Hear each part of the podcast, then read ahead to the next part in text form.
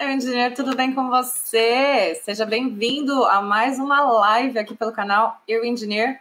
Eu sou Beatriz Gilli, engenheira civil aqui na Irlanda, fundadora do canal Eu Engineer, e hoje nós vamos bater um papo com uma engenheira que está em Praga, na República Tcheca. Mas antes de eu introduzir ela aqui, de eu trazer a Nayelen para conversar com a gente, vou fazer minha leitura do dia. Hoje é dia 8 de julho e a mensagem de hoje está muito bonita, então eu quero compartilhar. Comece direito o seu dia sentindo-se comigo, assim nada que aconteça no decorrer desse dia poderá abalá-lo.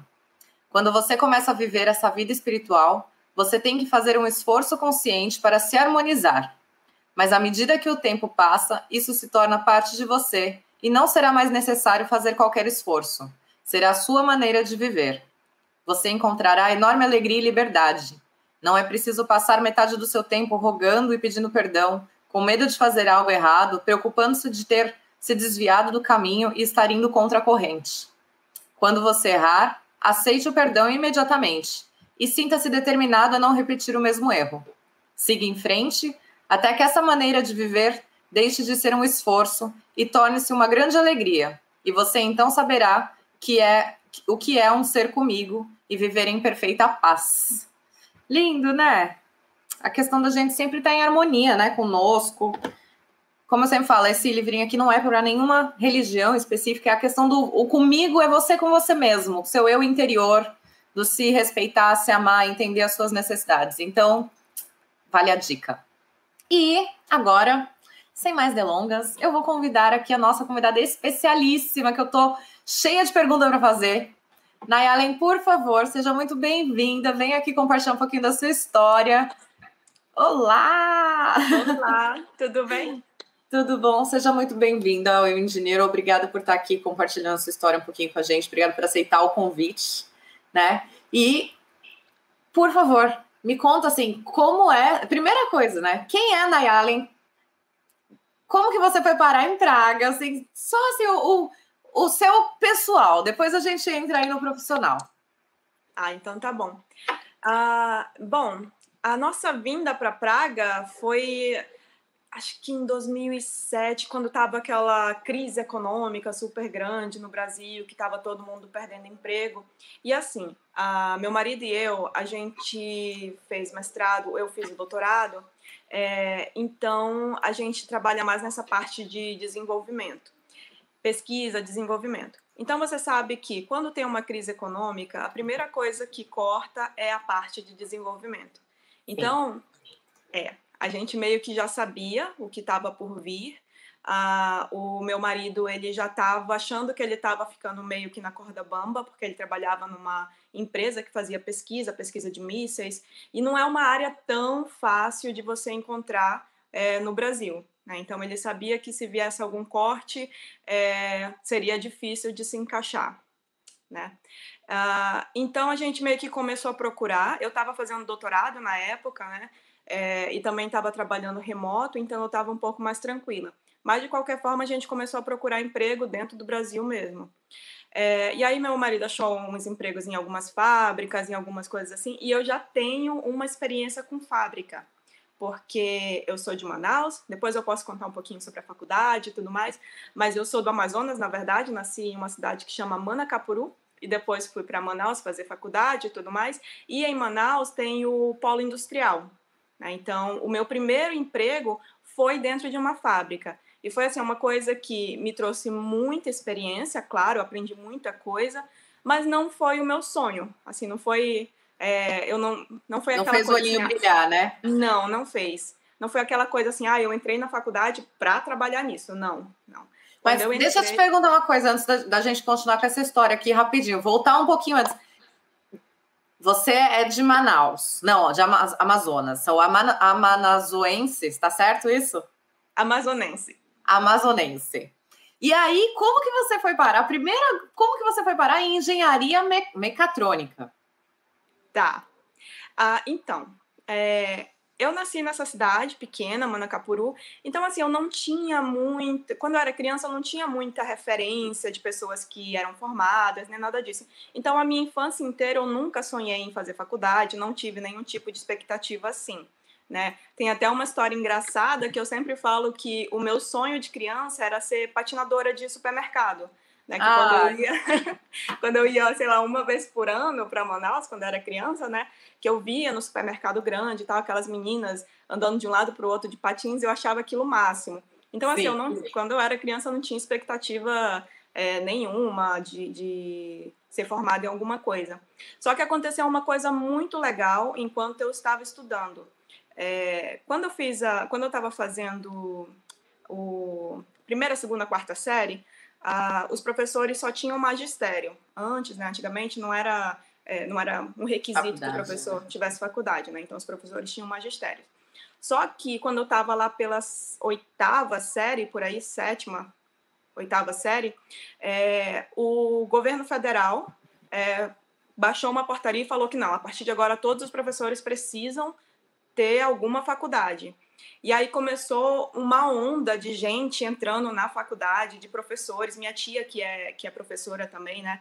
Então eu vi várias pessoas entrando na faculdade e eu eu vivi aquele universo ali porque é, a minha tia é professora, a minha avó trabalhava na escola, então eu comecei a ver muita gente é, se formando. E aí quando eu estava no terceiro ano, é, um professor passou um trabalho sobre a UFAM, que é a Federal do Amazonas. E foi ali que eu me encantei. Eu falei, nossa, eu preciso entrar na faculdade. É isso, minha, minha, a minha perspectiva de futuro vai ser essa. Só que eu não o tinha. Poder nenhuma... do professor, né? Isso, por causa do professor. É. Mas eu não tinha nenhuma ideia do que fazer, assim, né? Aí o que, que eu fiz? Na, fui para a biblioteca pública da minha cidade, é, encontrei um, sabe essas enciclopédias bem grandonas, assim, que lá pelo final tem um teste vocacional. Então, fiz esse teste vocacional, aí deu que eu tinha que fazer alguma coisa de humanas, porque falei, marquei lá que gostava de ler, não sei o que, escrever e tal. Pronto, humanas.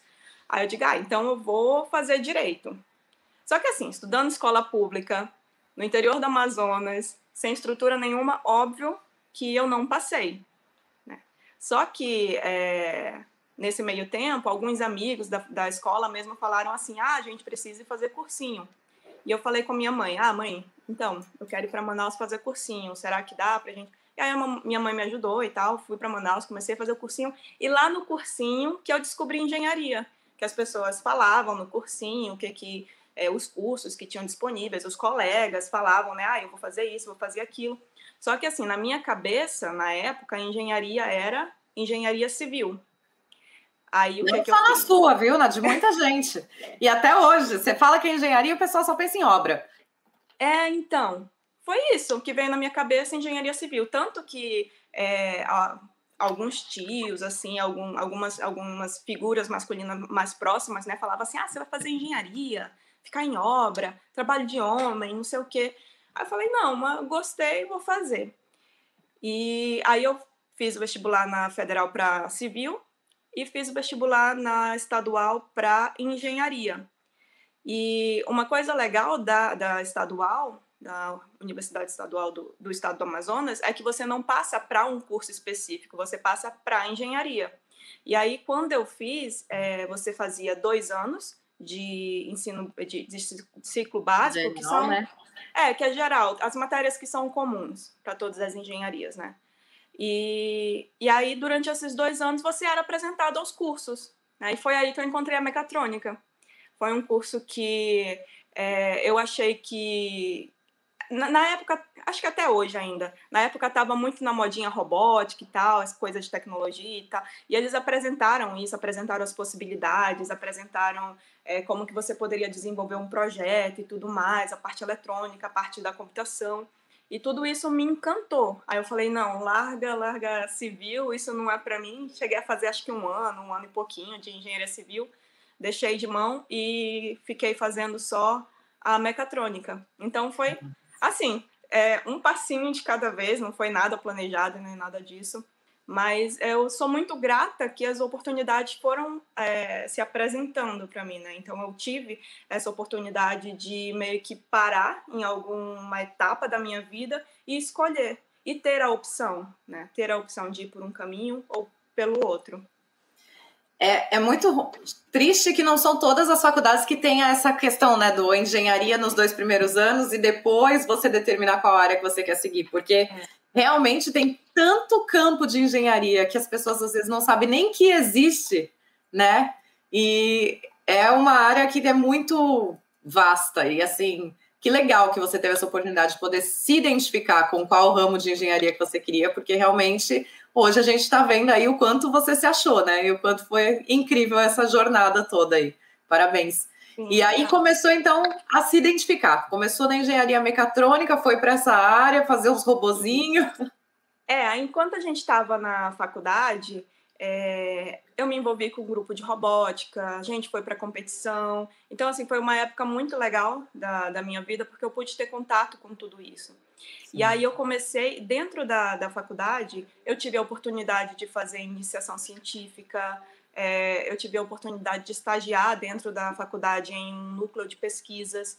Então, dentro desse núcleo de pesquisa, eu comecei a ver é, como que um projeto nascia desde a da, da ideia, assim, todo o conceito, fazer o protótipo e colocar e colocar é, para atuar mesmo. Então eu, eu segui todas as, as, as etapas de um projeto. E eu gostei muito daquilo.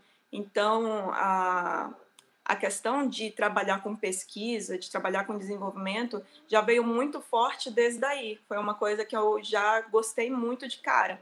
Então, quando eu decidi, porque e outra coisa legal da minha universidade é que o estágio é obrigatório. Eu sei que nem em uhum. todas as universidades é, é dessa forma, mas lá na minha universidade o estágio conta como uma matéria. Então, para você se formar, você precisa ter o estágio.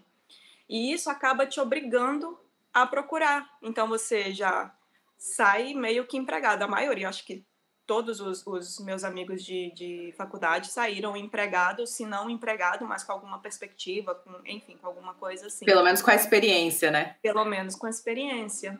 Muito e como, como eu falei, lá em Manaus a gente tem um polo industrial, então o polo industrial acaba que absorve a maioria desses, desses engenheiros, né? E comigo não foi nada diferente, então comecei a procurar emprego no polo industrial e aí comecei a trabalhar numa fábrica. E assim, era emprego mesmo de chão de fábrica, contar tempo, é, fazer instrução de trabalho, a, em, lidar com pessoas, com logística, enfim. E assim, em, em fábrica é uma loucura, é uma loucura porque você não pode, a produção não pode parar. Se acontecer algum problema, tem que resolver muito rápido, porque senão tá perdendo dinheiro. E aí vem gente des, desesperada daqui, vem gente desesperada dali. Então, era assim, a minha vida era uma loucura quando eu estava trabalhando nessa fábrica. Então, foi quando eu tive uma conversa comigo mesmo e falei assim, gente, não, acho que isso não não é para você, vamos procurar uma outra coisa assim. Quer ficar na loucura, tudo bem, mas vamos ficar pelo menos na loucura com uma coisa que você gosta, né? Foi o momento que o olhinho parou de brilhar, né? Foi. Que a estava sendo muito mais pressão do que prazer, né? De estar fazendo, exercendo a função e tudo mais. Exatamente. Exatamente. Sei bem. Sei bem. Eu acho que dá para nascer um engenheiro que não tenha passado por essa fase, viu?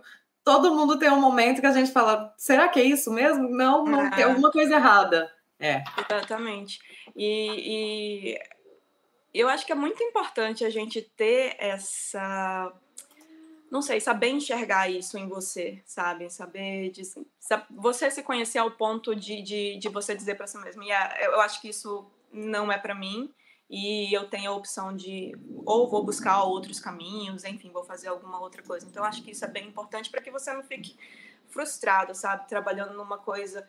Porque a engenharia não é um campo fácil, é um campo bem difícil. Você fica lidando com um problema o tempo inteiro é, e, e, é estresse o tempo inteiro. Então, é como eu falei, vamos ficar estressado, vamos, mas pelo menos com uma coisa que você gosta, pelo menos com uma coisa Sim. que você olha e te dá algum orgulho de estar tá, de estar tá trabalhando. Se estressando. Exatamente. Exatamente. É bem isso mesmo. E quando você entrou nesse campo de, na, no chão de fábrica, que você trabalhou nessa fábrica, aí foi o momento então que você falou, tá, não é isso. E aí foi quando você foi para essa parte de pesquisas e, estu, e você foi fazer seu mestrado, seu doutorado? Isso. Tá. Isso. É, então, aí lá na, na faculdade, é, tinha, sabe esses murais assim de faculdade, tinha um cartaz do ITA, ah, falando, ah, inscrição aberta, vestibular e tal, e eu não fazia ideia o que, era ITA, né? não sabia o que, que era isso. E aí eu estava passando com uma amiga e essa amiga me falou, ah, é uma, a melhor escola de engenharia do, do Brasil, assim, falou super, super bem. E aí meu olho também já brilhou de novo, né? Aí eu, puxa, seria muito legal é, fazer alguma coisa lá e tal, só que desencanei, assim, sabe? Tava lá no Amazonas, o ITA é em São José dos Campos, São Paulo, achei que nunca ia ter a oportunidade de ir para lá, nem nada disso. Mas a, acabou que eu fui fazer meu mestrado lá, né? Então, mas assim, quando eu decidi fazer o mestrado, eu sabia que era lá que eu ia fazer, tanto que eu nem apliquei para nenhum outro lugar, tava focada determinada ali, determinada ali. Então, é, eu sabia que se eu tivesse que fazer alguma coisa fora ali do Amazonas seria lá. Né? Então, é, eu viajei, fui lá para São José, é, conversei com os professores, é, conversei com, com a minha orientadora e tudo mais. Ah, e aí ficou acertado que, é, pronto, decidi que ia ser lá. E aí deu tudo certo. É, consegui fazer um mestrado com, na época eu fui com a bolsa de mestrado pelo, pelo meu estado, né? Então, o meu Legal. estado pagou o, o, o meu mestrado. mestrado. E aí fiz mestrado, tudinho direitinho lá. E aí, quando, no meio do mestrado, uh, eu conheci um professor lá do ITA que trabalhava com radar. E aí ele estava precisando de alguém para trabalhar com ele, para dar andamento na pesquisa e tudo mais. Radar, radar de, de velocidade, essas coisas? Isso, isso. Mas nesse é. caso é radar de imagem. Tá. Que a gente consegue gerar algumas imagens com o radar. E, e aí minha, minha orientadora falou assim, olha, o professor é, precisa de alguém para trabalhar com isso, você quer trabalhar lá e tal? Aí eu falei, ah, adoraria, não sabia de nada de radar, né? Mas vamos. E aí comecei a trabalhar com ele e, assim, eu tenho um ranking de professores na, na minha vida e ele com certeza está assim no top 3, porque foi uma pessoa que fez muita diferença na minha vida.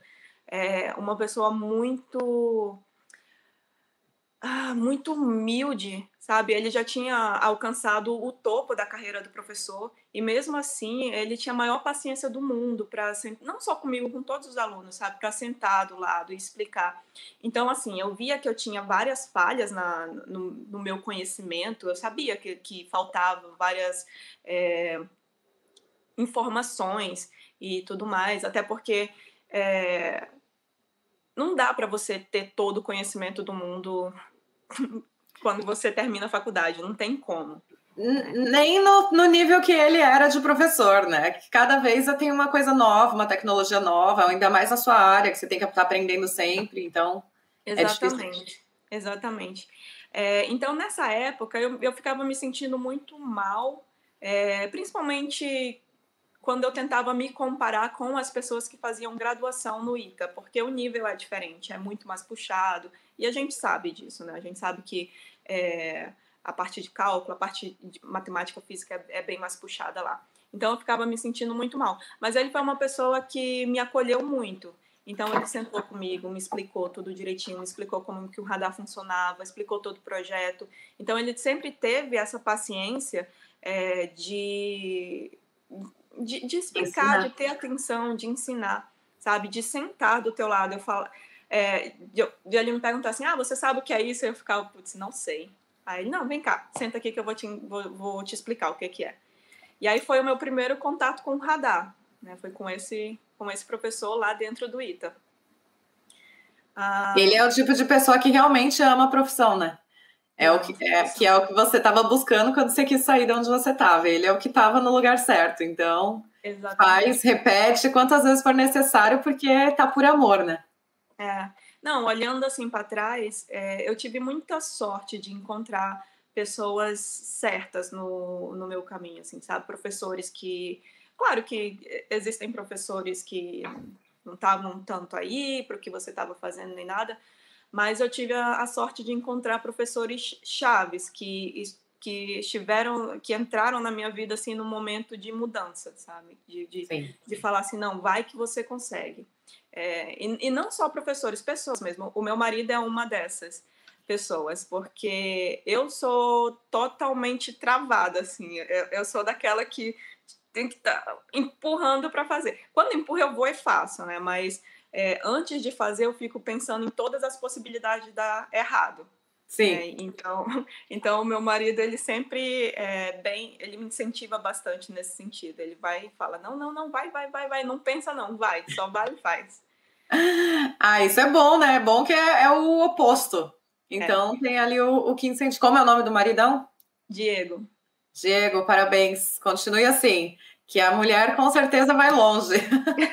Não, com certeza, com certeza. Ele teve uma participação muito importante na nossa vinda para cá e para minha entrevista também, né? Porque eu, eu tava toda medrosa, mas daqui a pouco a gente fala mais sobre isso. Mas Sim. ele foi, foi uma pessoa essencial. É, e aí, voltando lá no professor, ele foi a primeira pessoa que é, eu tive contato com o radar. E a partir daí eu comecei a trabalhar um pouco mais com, com isso, um pouquinho com processamento de sinais, um pouquinho com processamento de imagens. E, e quando você está no mestrado, principalmente quando é um mestrado acadêmico, é, eu acho que é meio natural que você vá para o doutorado. É, acho que as pessoas já meio que ficam te empurrando, sabe? Já ficam é, perguntando: ah, você vai fazer doutorado, você não vai? Então, é, eu decidi fazer o doutorado, mas eu estava meio indecisa, porque eu não queria ficar tão longe da indústria assim porque eu achei que se eu fosse para o doutorado e tirasse o meu pé da indústria, seria ruim para mim, porque eu ficaria muito tempo, claro, me desenvolvendo na pesquisa e tudo mais, mas sem experiências na indústria. Então, eu sempre Sim. tentei deixar um pezinho ali na, na indústria de, de alguma forma. Então, o doutorado inteiro eu fiz trabalhando de alguma forma. Né? Os, os, dois primeiros anos eu trabalhei numa startup remoto, então assim, né, não, não era aquela coisa de oito horas por dia e tal, é, era por demanda né, o trabalho, mas mesmo assim é, já contou com alguma experiência para eu não ficar totalmente desvinculada do mercado de trabalho. E, e aí, quando eu estava no segundo ano de doutorado, veio essa crise aí econômica e tudo mais, e um amigo nosso decidiu ir para Irlanda. Ah. Ele foi, foi trabalhar na Irlanda. Meu vizinho, tá por aqui em algum lugar. É, qual que é a cidade do... do... Mas a primeira, tua? Não. Galway. Galway. Yeah. Galway. É. E aí, ele foi para ir trabalhar na empresa que a gente trabalha hoje, né, na Valeo. E ele vendo que a gente estava procurando e tal, é, empregos e tudo mais, aí ele conversou com o meu marido e falou: Ah, por que, que vocês não vêm para aqui? Ah, tem muito emprego, acho que vocês vão se dar bem e tal. E aí a gente conversou. É, na época eu ainda estava fazendo doutorado, estava fazendo muita coisa e tudo mais. E aí eu falei para o Diego assim: eu não posso ir com você agora, porque eu tenho que terminar matéria, tenho que terminar várias coisas burocráticas, né, antes de conseguir ir. Mas, de qualquer forma, ele começou a procurar, mandou é, o currículo para Valeu da, da Irlanda. E aí acabou que não deu certo, mas nessa mesma época a República Tcheca estava super aberta para engenheiros. Tava, inclusive, é, a gente não tem, não tem cidadania nem nada, né? Então a gente tem visto de trabalho, a gente veio com visto de trabalho. E a empresa assumiu todos os custos do, do visto de trabalho. Então, que legal. É, tem um escritório que cuida do visto, então essa parte foi bem tranquila. Eles é. estavam desesperados, caçando engenheiros, e aí acharam vocês. Vocês dois trabalham na mesma empresa, então? Sim, nós dois trabalhamos na mesma empresa. Legal. O Diego veio. O Diego trabalha com é, Hardware in the Loop, LabVIEW e tal, essas coisas é, mais pra, ligada para testes e tal. Mas ele é engenheiro de software, né? Muito e bom. aí eu terminei toda a parte burocrática do doutorado, né? Então ia ficar só na pesquisa e escrever a tese. E aí eu conversei com o meu orientador, nessa época, né? Falei com ele, ó, oh, então eu tô com essa situação, meu marido tá na República Tcheca, é, eu vou, eu quero ir para lá, né? Já, já terminei todos os créditos, já terminei tudo que eu precisava fazer, é, que, que, eu preci, que eu precisava estar aqui pessoalmente, né? Então não tenho mais nada, vai ficar na pesquisa e tal. É, o que, é que vocês acham? Eu posso ir para lá? E aí o meu. Lá, né? É. E aí, outra pessoa que foi assim, essencial na minha vida. Eu, eu tive dois orientadores e os dois, graças a Deus, foram são pessoas assim incríveis, né? incríveis, incríveis. Então, o meu orientador, ele conversou comigo e falou assim, olha, Nayalen, é, isso me marcou muito. É, eu não posso te oferecer nada. Quando você terminar o doutorado aqui, eu não vou te oferecer um, um, um emprego, sabe? Você terminou o doutorado, você vai estar por sua conta. Então, eu não quero carregar é, essa culpa de saber que eu te atrasei de alguma forma. Né? É, eu não vou ser é, perverso a, ao ponto de dizer vai e pronto, acabou nossa relação aqui, não tem mais doutorado. Não, porque eu sei que é, você vai continuar trabalhando e tudo mais, você vai continuar fazendo sua pesquisa e a gente vai continuar fazendo as reuniões, né? É, mas é isso. É, eu acho que você deveria ir, você deveria continuar o doutorado, a gente continua se comunicando agora é, por Skype, né, por Zoom, que quer que seja, e você continua a sua vida lá. Né? Eu não quero ser uma, alguém que fica te puxando é, e, e, te impedindo de, de seguir o teu caminho, né? Então, vai, é, então vai. É, e foi exatamente isso, voa, cara, voa, né? Sim, foi, sim. O que ele, foi o que ele falou. Então a gente continuou dessa forma. E aí eu levei o doutorado por mais três anos aqui, então foram cinco anos. Cinco, Meu cinco anos. É, então foram três anos aqui trabalhando e fazendo o doutorado ao mesmo tempo. Então foram anos bem puxados. Terminou ano passado. Parabéns. Ah, obrigada, obrigada. Eu já estava toda impressionada com o seu currículo, sem saber de tudo isso. Agora eu já já tá no, nos top 10 de admiração, viu? Porque eu imagino que não é fácil. Porque aí a gente entra num, num, num outro ponto, né? Você mudou de país, mudou de cultura, mudou de hábitos, né? Porque é tudo novo quando a gente muda para um lugar novo, né? E, e, ainda assim, você tinha que gerenciar tudo novo, o emprego novo e terminar o seu doutorado. Então, eu, doutorado já não é fácil quando você está no Brasil quietinho dentro de casa. Imagina fazendo tudo isso fora, né? Não, foi, foi bem, Parabéns. bem complicado. O meu marido, coitado, que o diga, né? Que ele não teve final de semana. Ele fala que agora ele tem cinco anos. Pra todo final de semana ele escolhe um lugar e eu não posso te falar nada, só vamos. Tá certo, apoiada. Agora ele tá, merece ter umas férias, né? Trabalharam bastante. Nossa, parabéns de verdade. Obrigada. E, e como que foi para você essa mudança? Porque você foi para um país que a língua não é uma língua que a gente nem tenta aprender quando a gente está no Brasil, né? Não é assim normal. Mas você já tinha um nível de inglês, porque até pela questão de doutorado, essas coisas, você tem que ter um inglesinho, pelo menos, né? Não, Como... meu inglês, eu tinha um inglês é, mediano, né? Eu conseguia me comunicar, conseguia ler, conseguia tudo isso, mas não era uma coisa assim, nossa, que inglês perfeito. Meu inglês melhorou mil por cento desde que eu, desde que eu cheguei aqui. Sim. Mas era bem, é, foi bem isso mesmo, né? Quando a gente. É, o, o Diego encontrou o emprego, esse emprego, essa vaga de trabalho aqui meio que por acaso, no, LinkedIn, assim, porque a gente estava realmente atirando para todos os lados, né? O que, que passar na rede, pronto. O que, o que cair na rede é peixe, né? Então tava assim.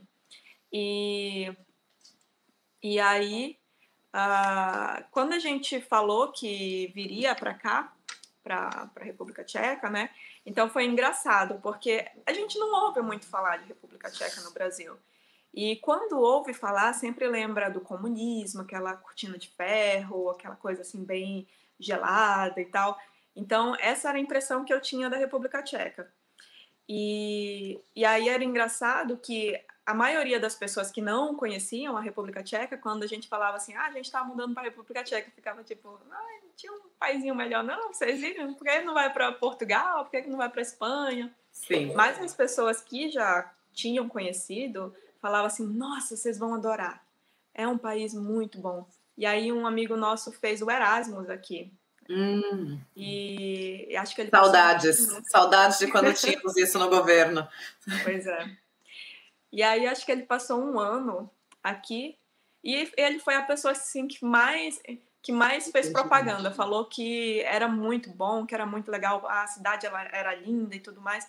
Não, e realmente, a Praga é espetacular. É linda, linda, linda. Conheço a fama, ainda não conheci a cidade, Ai, mas não, todo mundo fala que é uma das cidades mais lindas da Europa, então.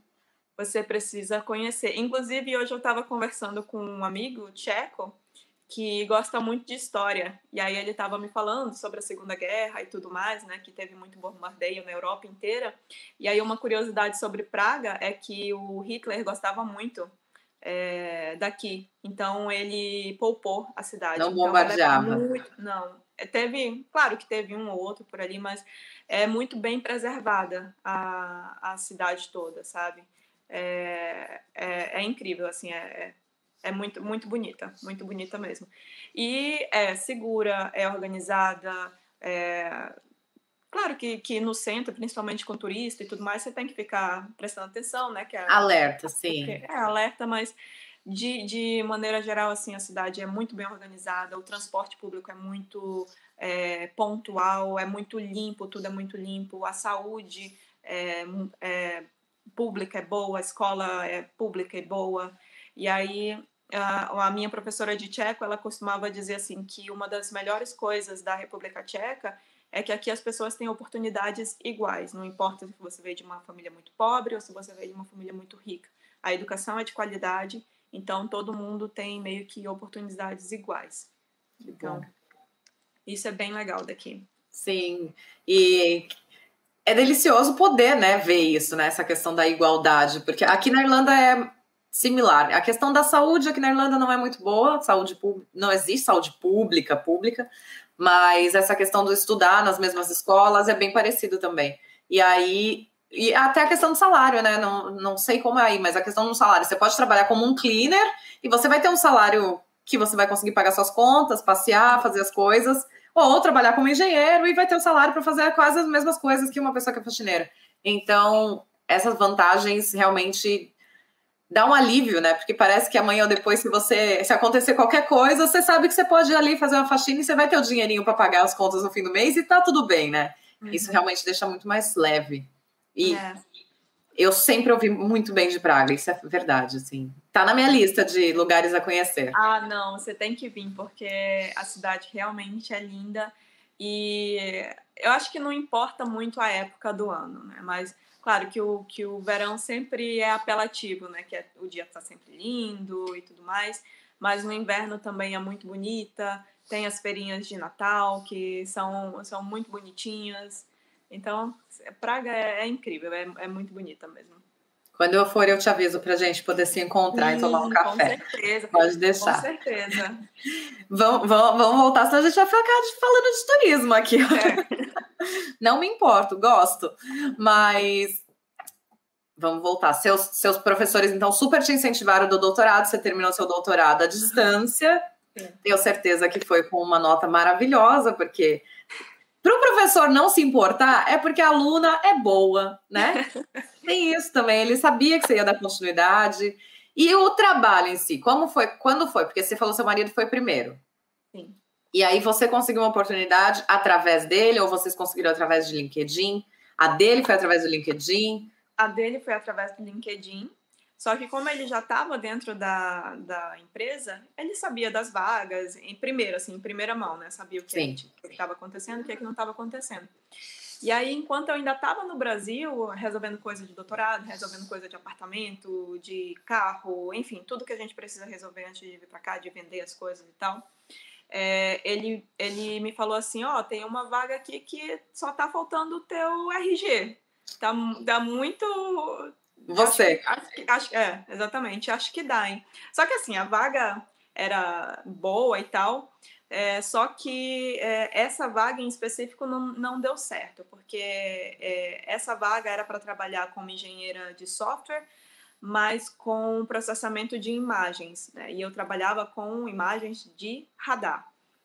É, em, mas assim, de qualquer forma foi ótimo, porque eu apliquei para essa vaga, e aí lá no Brasil mesmo eu fiz alguns testes, fiz uns testes de programação, é, respondi algumas perguntas por e-mail, e aí passei nessas etapas e fui para a etapa de entrevista. Só que aí eu falei para eles assim, olha, eu tô indo para Praga daqui, sei lá, dois meses. É, você como, como que faz? A gente faz é, online ou espera? Aí eles falaram assim: não, vamos esperar então. Quando você chegar aqui, você faz. Então, assim, eu cheguei aqui, eu já tinha, cheguei no, sei lá, no sábado, na segunda já tinha entrevista marcada. Então, foi o melhor dos, dos mundos, assim, sabe? Sim. É, e, e aí, é, na, a primeira entrevista que eu fiz foi para uma área meio nada a ver, assim, porque eles sabiam que eu estava indo, aí eles falavam, ah, então vamos fazer entrevista para essa área, depois para essa, depois para essa.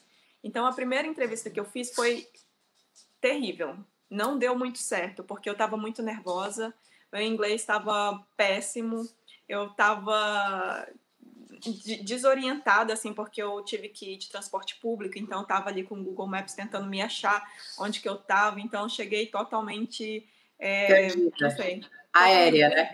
Totalmente aérea. Então a primeira entrevista que eu fiz foi péssima, assim, eu acho que a pessoa ficou com uma impressão péssima de mim. Só que eu já tinha é, essa entrevista que, que era para essa vaga de processamento de imagens de qualquer forma, né? É, então a minha segunda entrevista já foi melhor, porque já estava mais tranquila, já conhecia onde que era a empresa e tudo mais. Só que era para uma vaga que precisava machine learning. E na época eu não, até hoje, na verdade, não tenho muita experiência com machine learning. E uh, só que eu falei para ele que eu tinha experiência com radar. Aí ele falou assim: Ah, tem uma vaga para o radar automotivo aqui, você quer participar? Aí eu falei: Nossa, por favor. Né? Então, o like aqui. Pode participar, não tem problema não. Aí eu falei assim, não, por favor. Então foi assim, uma vaga foi me puxando para outra. Levando para outra. Foi Você foi só trilhando outra. o caminho dentro da empresa mesmo, né? Dentro da empresa mesmo. Assim, eu fiz várias entrevistas, é, pelo menos para três áreas diferentes, né? E aí nessa última, é, eles falaram assim, é, então tem uma vaga para engenharia e nessa essa vaga é para radar. E essa vaga não estava nem aberta, era uma vaga interna. Só que, como eu falei que eu tinha experiência com radar, ele falou assim: ah, então vou te mandar para lá. E aí, na semana seguinte, eu fui fazer uma entrevista com o pessoal do radar. E aí, nessa, sim, deu tudo certo, né? Porque já tinha trabalhado com radar no mestrado, já tinha trabalhado com radar no doutorado. Então, nessa daí não era possível.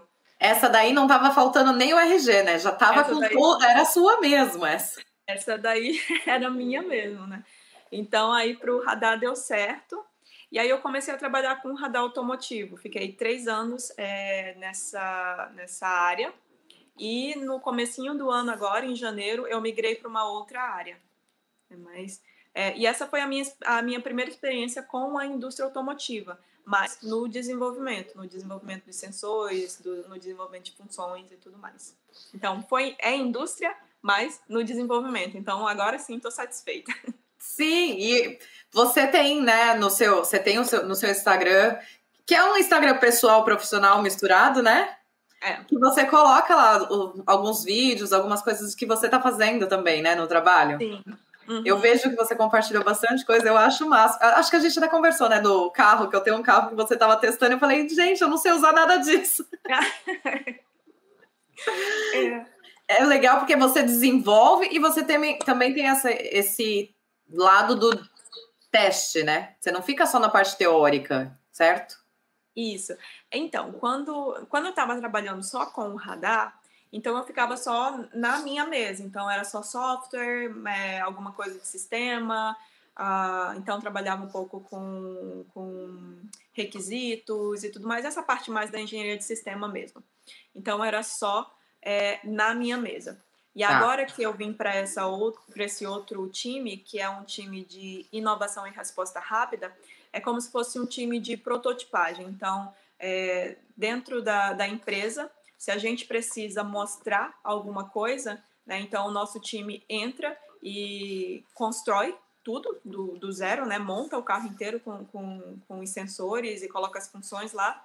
E aí faz as demonstrações que, que são necessárias. Então tem uma parte de pesquisa e também tem uma parte meio que de marketing, né? Que aí a gente vai e faz as demonstrações e. e... Para poder mostrar que a ideia de vocês é boa e colocar ela em prática, né? Isso, exatamente. Exatamente.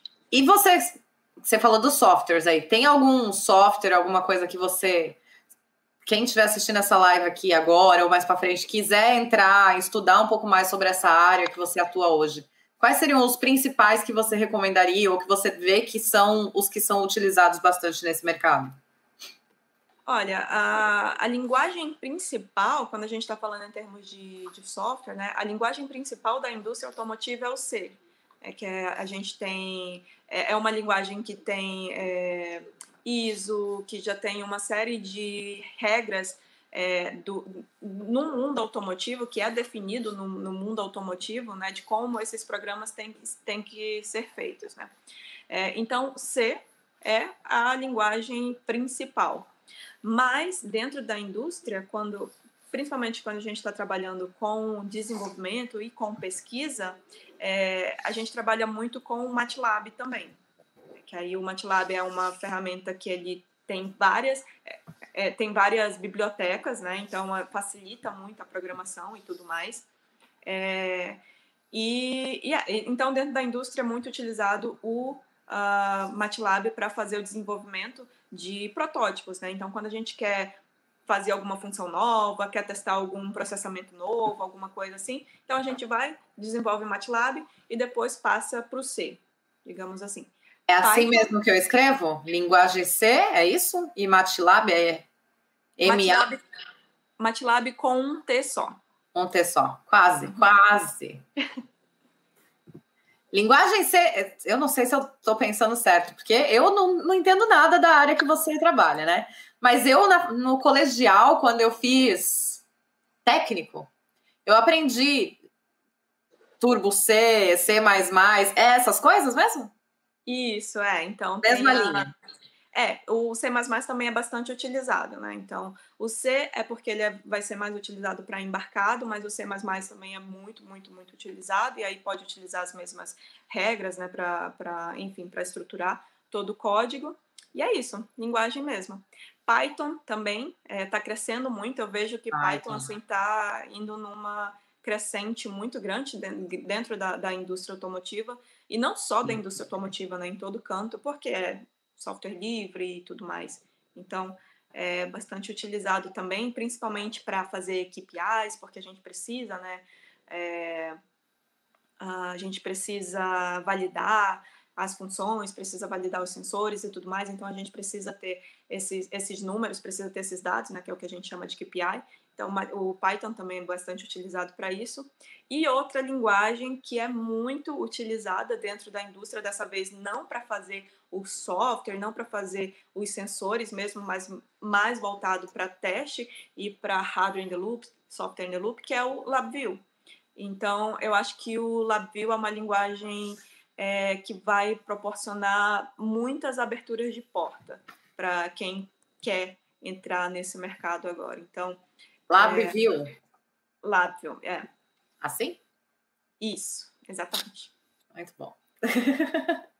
A gente coloca aí para as pessoas depois procurarem, né? A gente traz a informação aí vocês vão procurar, porque eu não sei o que, que é, não. e esse daí, então, ele é usado mais para a parte de testes. Isso, mais para a parte de teste.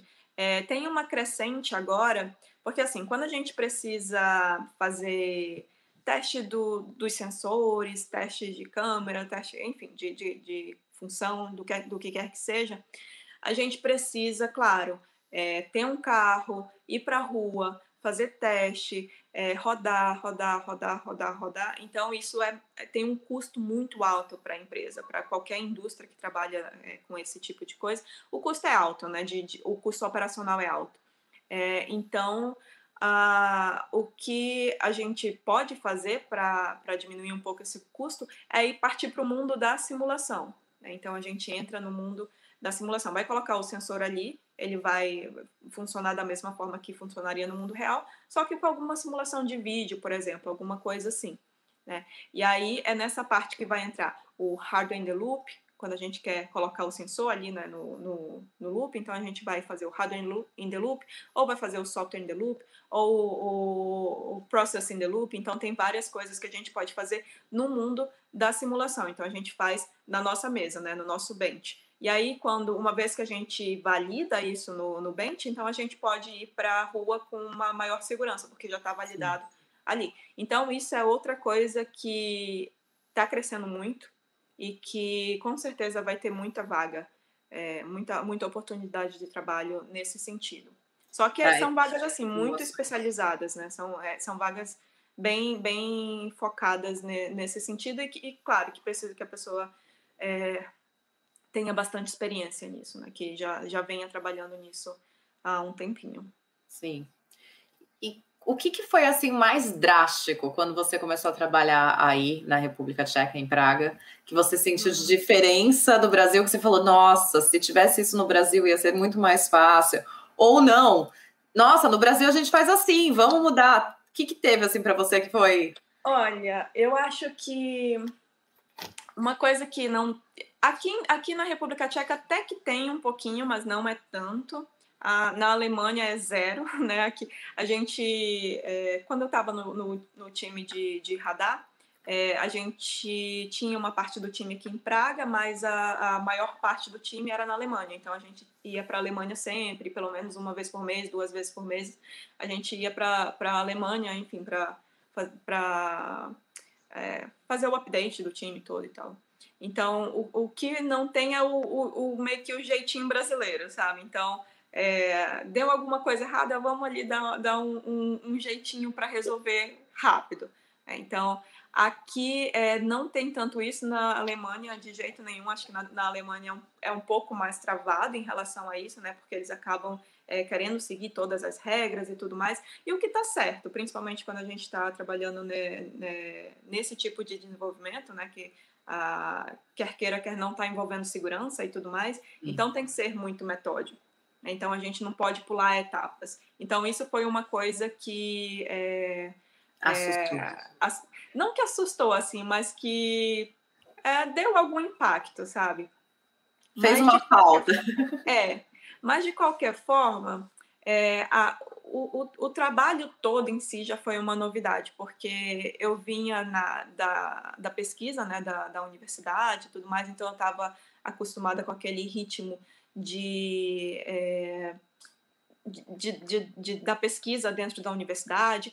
É, tinha o meu trabalho que era um pouco remoto, então eu não tinha toda essa essa rotina de ir para o trabalho, ficar lá oito horas por dia, voltar para casa, né? Então isso foi uma mudança assim drástica.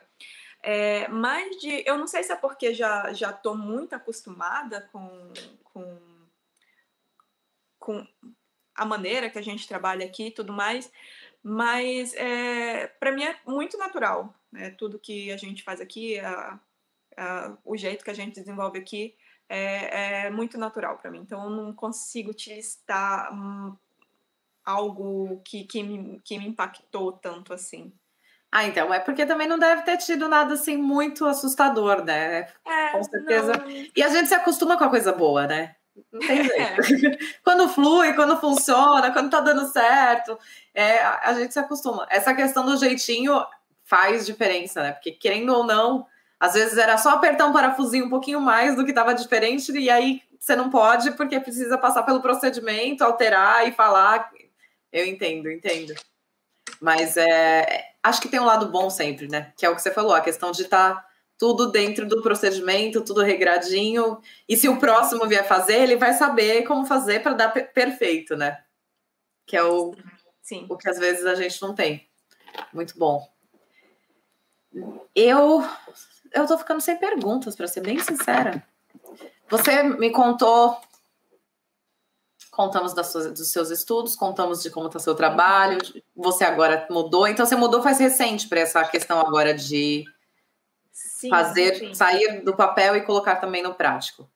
Sim, é, antes, antes era muito focado no, no radar, né? Então isso foi ótimo, né? Porque é, eu pude desenvolver mais nessa área. Antes eu trabalhava com radar de imagem, que é um radar que basicamente está em satélites ou em aviões e tudo mais. Então a gente vai gerar uma imagem ali de uma de uma certa área, e o radar automotivo, que é um outro tipo de processamento. Claro, é similar, é o, é o mesmo princípio e tudo mais, mas é um outro tipo de, de processamento e é um outro tipo de, de resposta também, é um outro tipo de dado que a gente trabalha. Então, eu tive a oportunidade de trabalhar com diferentes dados, e só que eu fiquei muito focada no radar Tenho que, eu acho que tem uns seis anos, pelo menos, no mínimo, que acho que mais que isso até, que eu tô focada só em radar. Né? E aí, no, no comecinho do ano, quando eu vim para esse outro time, deu uma abertura assim no leque, né? Então eu comecei a trabalhar não só com radar, mas também com câmera, com laser, com ultrassom, com carro mesmo, com arquitetura e tudo mais. Então é, me deu uma visão maior do que que é a, a automação veicular, né? O, o, que que a gente pode. Então a gente faz testes de funções, por exemplo, o ACC, que é o Cruise Control. É, então a gente é, desenvolve essas funções, aí se precisa fazer algum ajuste, precisa fazer alguma coisa, a gente já faz o ajuste. Então, assim, é, é, é engraçado porque é, a gente faz um ajuste numa função dessa lá no, na nossa mesa, né? E aí desce, põe no carro e vai testar.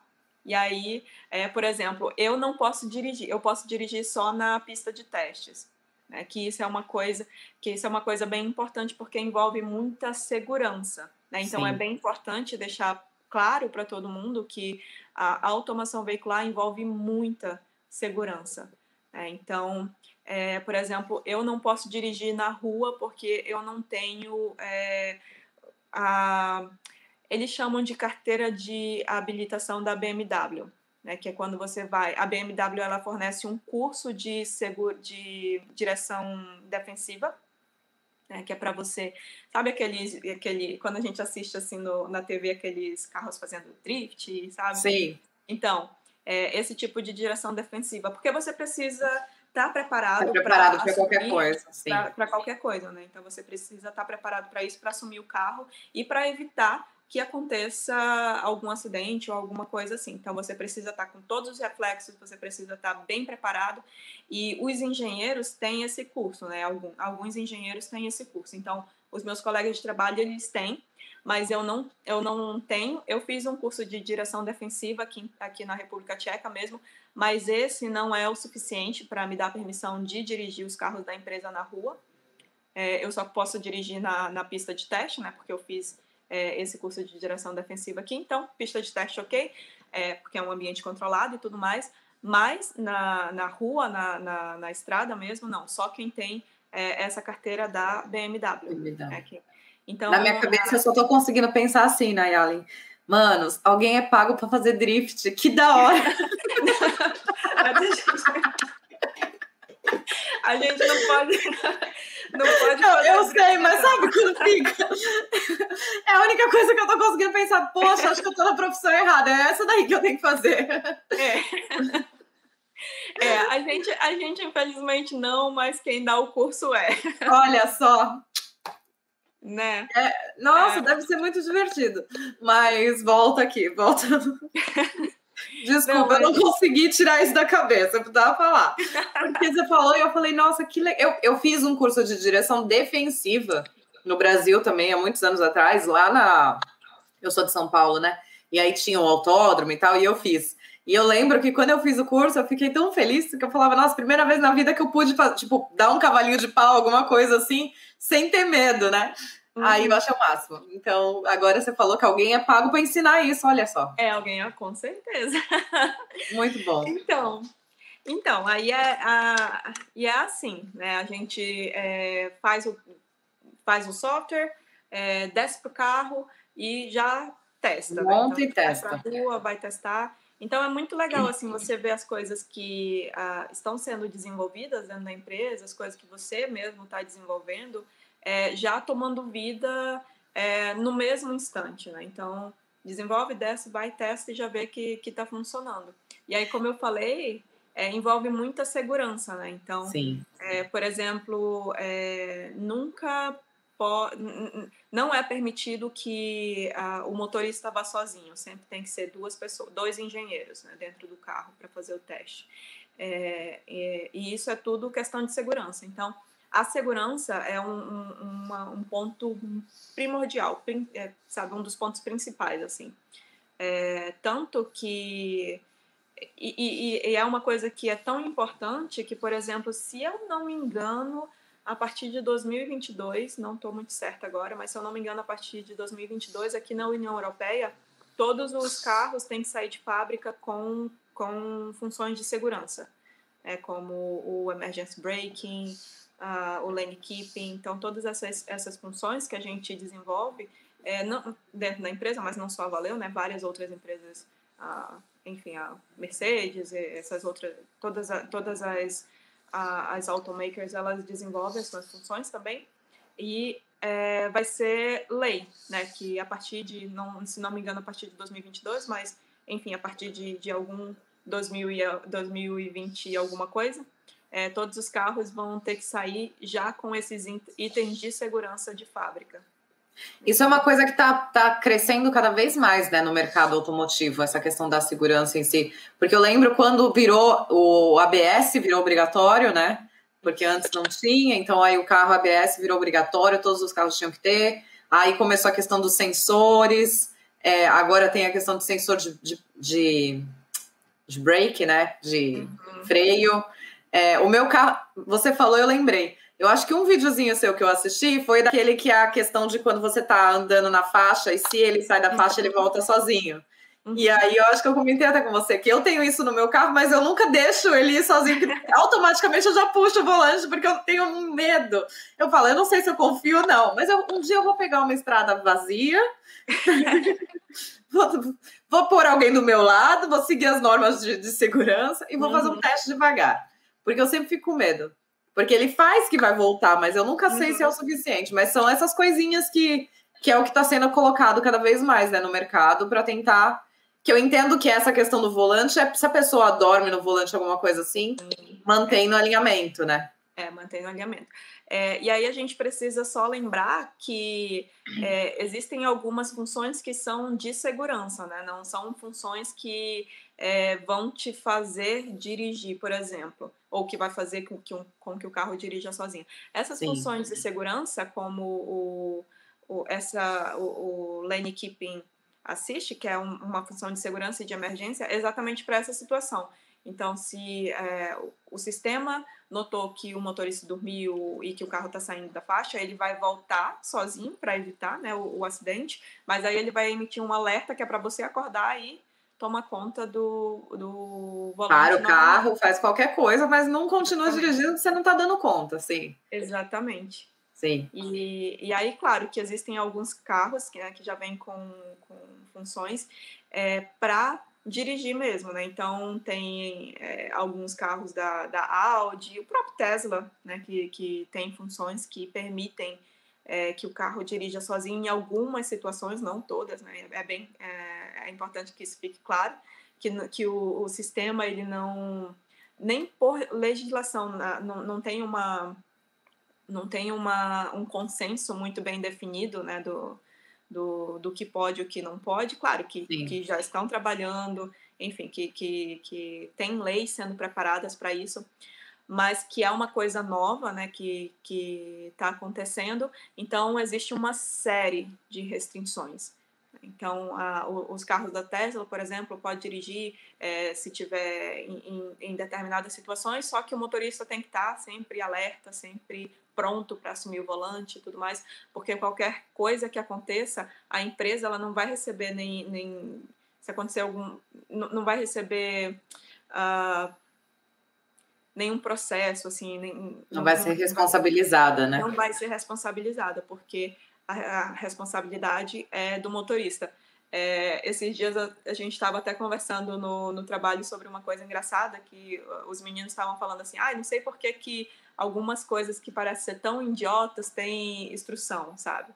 É, por exemplo, na embalagem do, do shampoo vem lá dizendo como que você as instruções de uso, como que você tem que é, lavar, o seu cabelo, né? E é uma coisa que todo mundo sabe, então é, eles, ah, isso aí é uma coisa idiota que não precisava ter, todo mundo sabe como que é. Só que se tem a instrução, é porque teve alguém que já fez errado e a empresa não quer se responsabilizar por aquilo. Então, quando você compra um carro desse, é, vem dizendo lá qual é o nível de automação e o que é que o carro pode fazer, o que é que o carro não pode fazer, e aí você tem que é, é, saber disso e ser responsável, né? Então, é, hoje é importante que se diga que não há na rua nenhum carro que seja totalmente autônomo. É, os carros que existem que são autônomos são em, em situações muito específicas, são em situações de testes.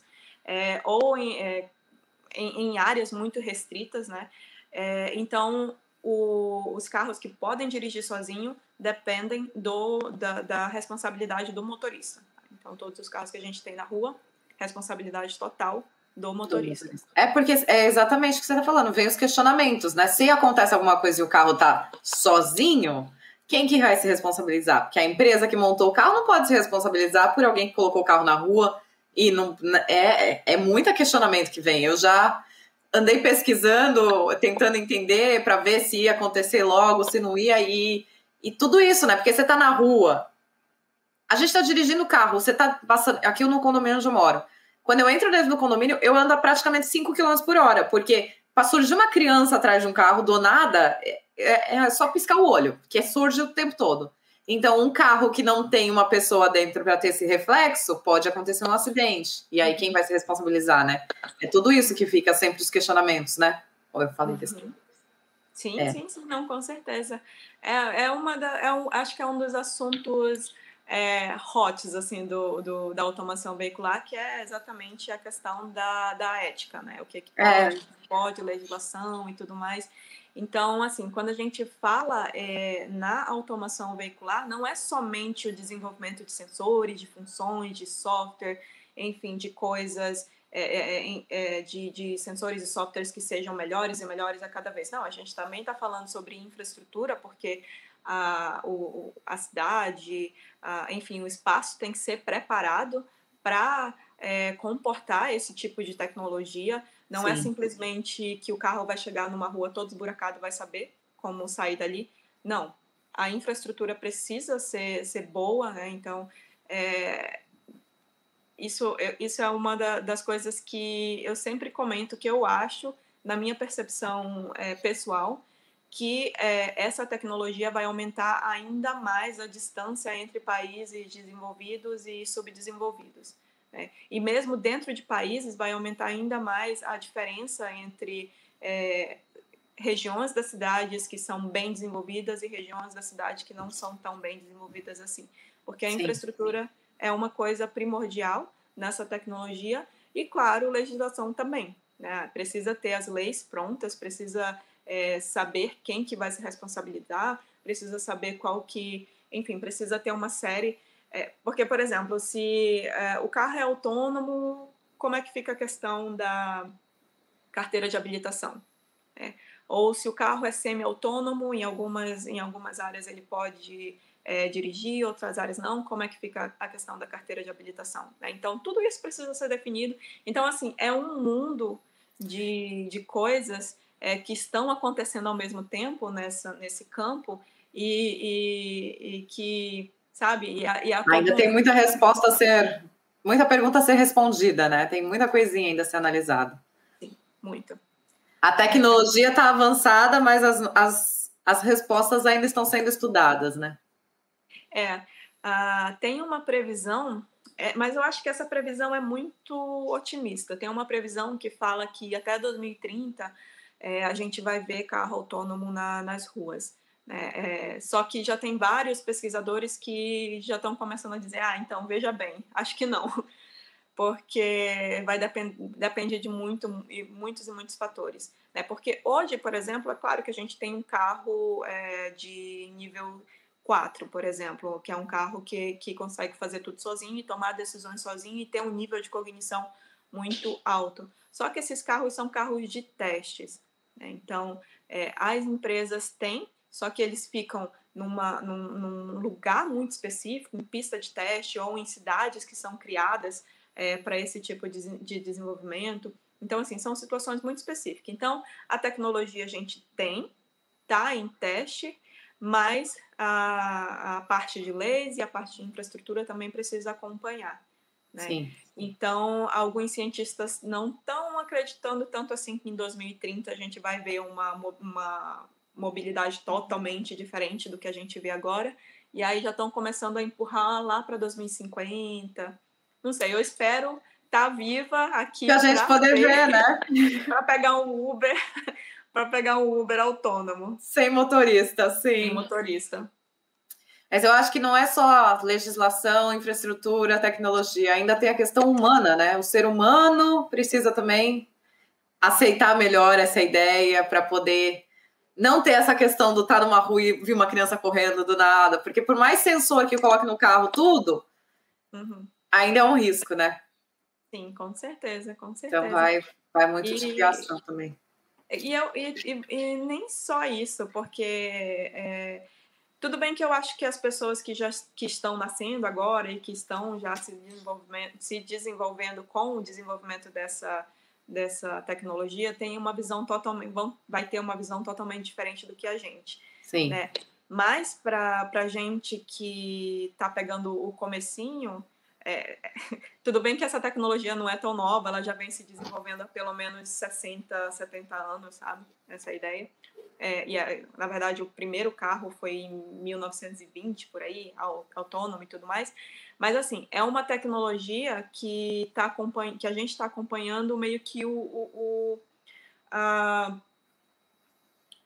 o crescimento dela agora. Então, é difícil para a gente é, entrar num carro que dirige sozinho e se sentir seguro, né? Como você falou, ah, eu não tenho coragem de largar lá e ele fazer a, função. É, e, e, mesmo a gente que, que trabalha com isso e tudo mais, é, eu a primeira vez que, que fui testar algumas funções assim de, de controle de volante, por exemplo, eu ficava, ai meu Deus do céu, ai meu Deus do céu, já querendo pegar ali no, no, no volante e tudo mais. Então, assim, é difícil para a gente é, é. se adequar. É, então, isso também é outro processo, né? Que... Sim, mas com certeza, né? Mais uns aninhos aí. Ah, sim. Espero que a gente seja velhinha, podendo sentar no banco de trás de um carro autônomo.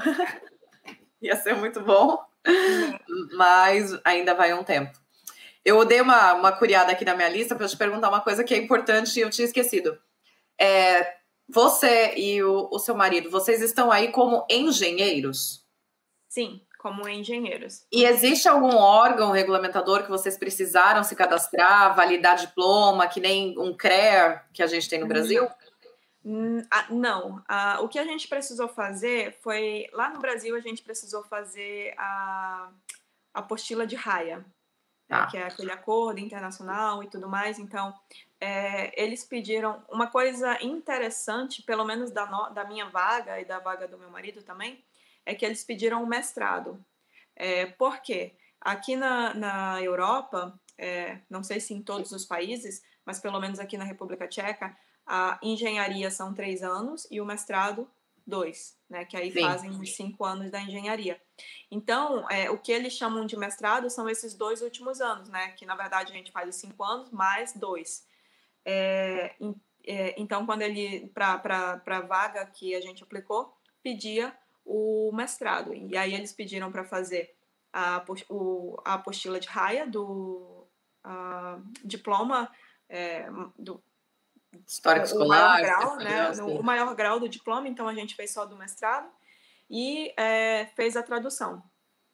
Né, a Legal. tradução para tcheco e foi isso. Muito não, bom. Não, a gente não teve que. Acho que, acho que a, essas áreas de tecnologia é uma das melhores para sair do Brasil, porque você não precisa é, passar por prova nem nada disso, não. Ah, e, e, o que eu tenho visto é que a engenharia em si, você também deve estar vendo isso, porque você também tem contato com outros que estão trabalhando em outros países aqui, mas pela Europa está cada vez mais. O mercado está cada vez mais amplo, né? As oportunidades estão ali e o Brasil tem um monte de engenheiro, dá vontade de ir lá e buscar e trazer para cá e falar, gente, vem, que tem, né? Sim, sim, Porque está tendo muita oportunidade. Está tendo muita oportunidade, sim. É, que nem eu falei, na, quando a gente veio para cá, a República Tcheca estava muito aberta, então é, é, a, a, empresa ajudou bastante, ajudou na mudança, ajudou na passagem aérea, ajudou no, no visto é, e tudo mais. Uh, aí deu uma parada, né, depois de um ano, mais ou menos, deu uma parada, assim, aí eles estavam optando, a empresa que estava optando por quem já é, ou tinha o visto ou é, cidadania. E agora, é, depois, é, claro que ainda está devagar, bem devagar, né, por causa do corona e tudo mais, Sim. pandemia, não sei o quê, mas já está começando a abrir novamente. Reaquecendo. Então, já está reaquecendo. Então, eu já, já vejo que a, as meninas do, do RH lá da empresa já estão colocando vaga no LinkedIn, é, já, já estão abrindo, é, enfim, várias vagas por aí, e já está começando a, a fervilhar de novo.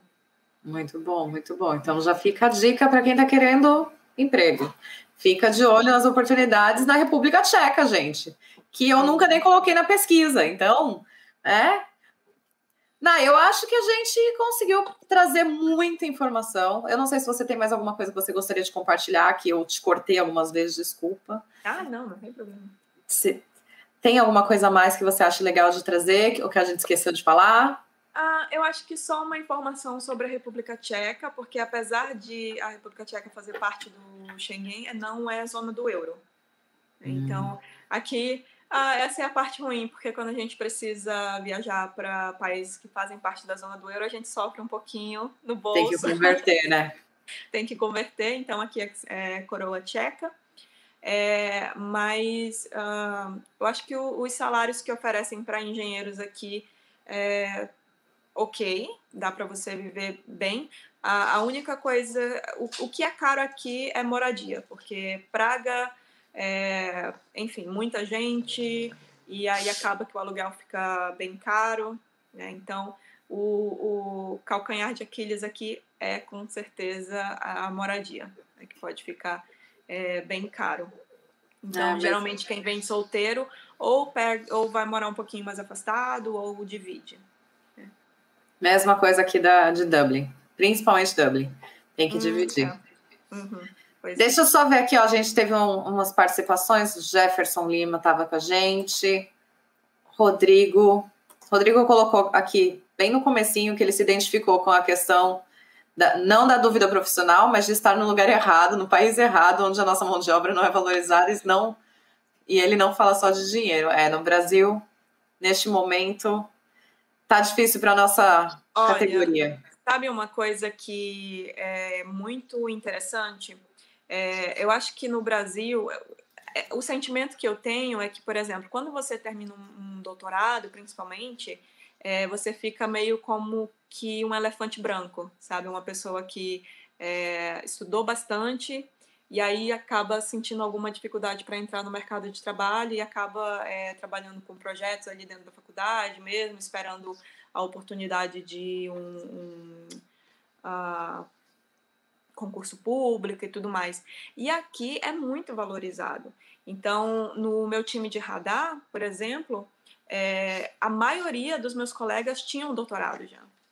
Sabe? Então, e, e, e quando eu. Quando, era meio natural, né? Era meio natural. E eu, o fato de eu estar fazendo doutorado foi um plus na minha entrevista, na verdade. Não, não encararam como se é, fosse ser alguma coisa que não sei, sabe, que pudesse tirar minha atenção do trabalho, ou que eu precisasse tirar férias, ou que eu precisasse fazer isso, sabe? Não foi visto como uma coisa negativa, não, foi vista como uma coisa bem positiva. Então todo mundo ficou, ah, bem legal que você faz doutorado aqui, o nosso colega também faz doutorado.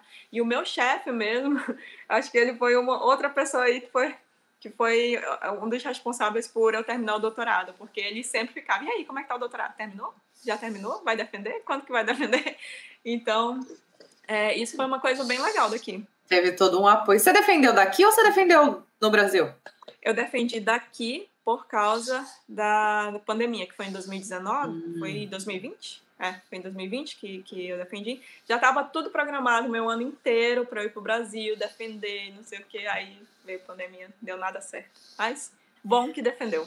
Deu tudo certo. Não deu, não deu conforme planejado, mas deu tudo certo. Exatamente. exatamente. Né? Muito bom. Ó, só a um comentário. Cara, que demais. Concluí o curso de tecnologia em mecânica, processos e produção na FATEC e agora estou me preparando para fazer engenharia mecânica. Ó, oh, que legal. Pretendo trabalhar em outro país também. Isso aí, Lucas. Assiste a... Não sei se você está com a gente desde o começo, mas se não tiver, depois assiste inteira aqui, ó, que a Nayalen trouxe um monte de informação. É incrível. Eu só tenho que agradecer pelo seu tempo. Ah, a gente já está aqui, ó, uma hora e quinze conversando. Muito obrigada. Obrigada. obrigada. É, quem quiser falar com você, quiser te procurar, quiser conhecer um pouquinho de todos os testes que de vez em quando você faz, pode entrar em contato com você através de onde? É, então, tem o, o Instagram, né, que, é, que eu compartilho. É, esse, o meu Instagram é um, é um pouco assim, a, as, as, todas as minhas personalidades, né? Então, é, às, às, vezes eu coloco alguma coisa lá de ciência meio que obscura e tal. Então tem a parte de engenharia e tudo mais. É, então o Instagram eng.nayalen. Né, eu estou sempre compartilhando as minhas experiências por lá, alguns livros que eu li e tudo mais.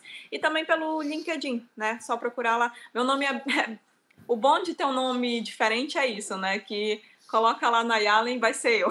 vai achar, vai achar. Vai achar. Uhum. Linda, muito obrigada de coração pelo seu tempo. Parabéns pela sua trajetória de sucesso aí. Muito mais sucesso para você, para o seu marido. E eu espero que a gente possa continuar mantendo essa parceria, conversando, trocando muitas informações.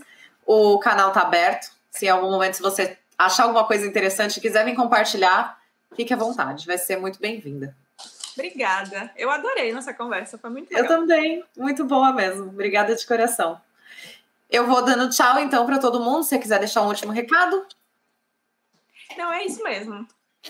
Então, gente, muito obrigada a todos vocês que ficaram com a gente até agora. Uma ótima noite, bom descanso e voltamos a nos falar em breve. Tchau, tchau. Tchau, tchau.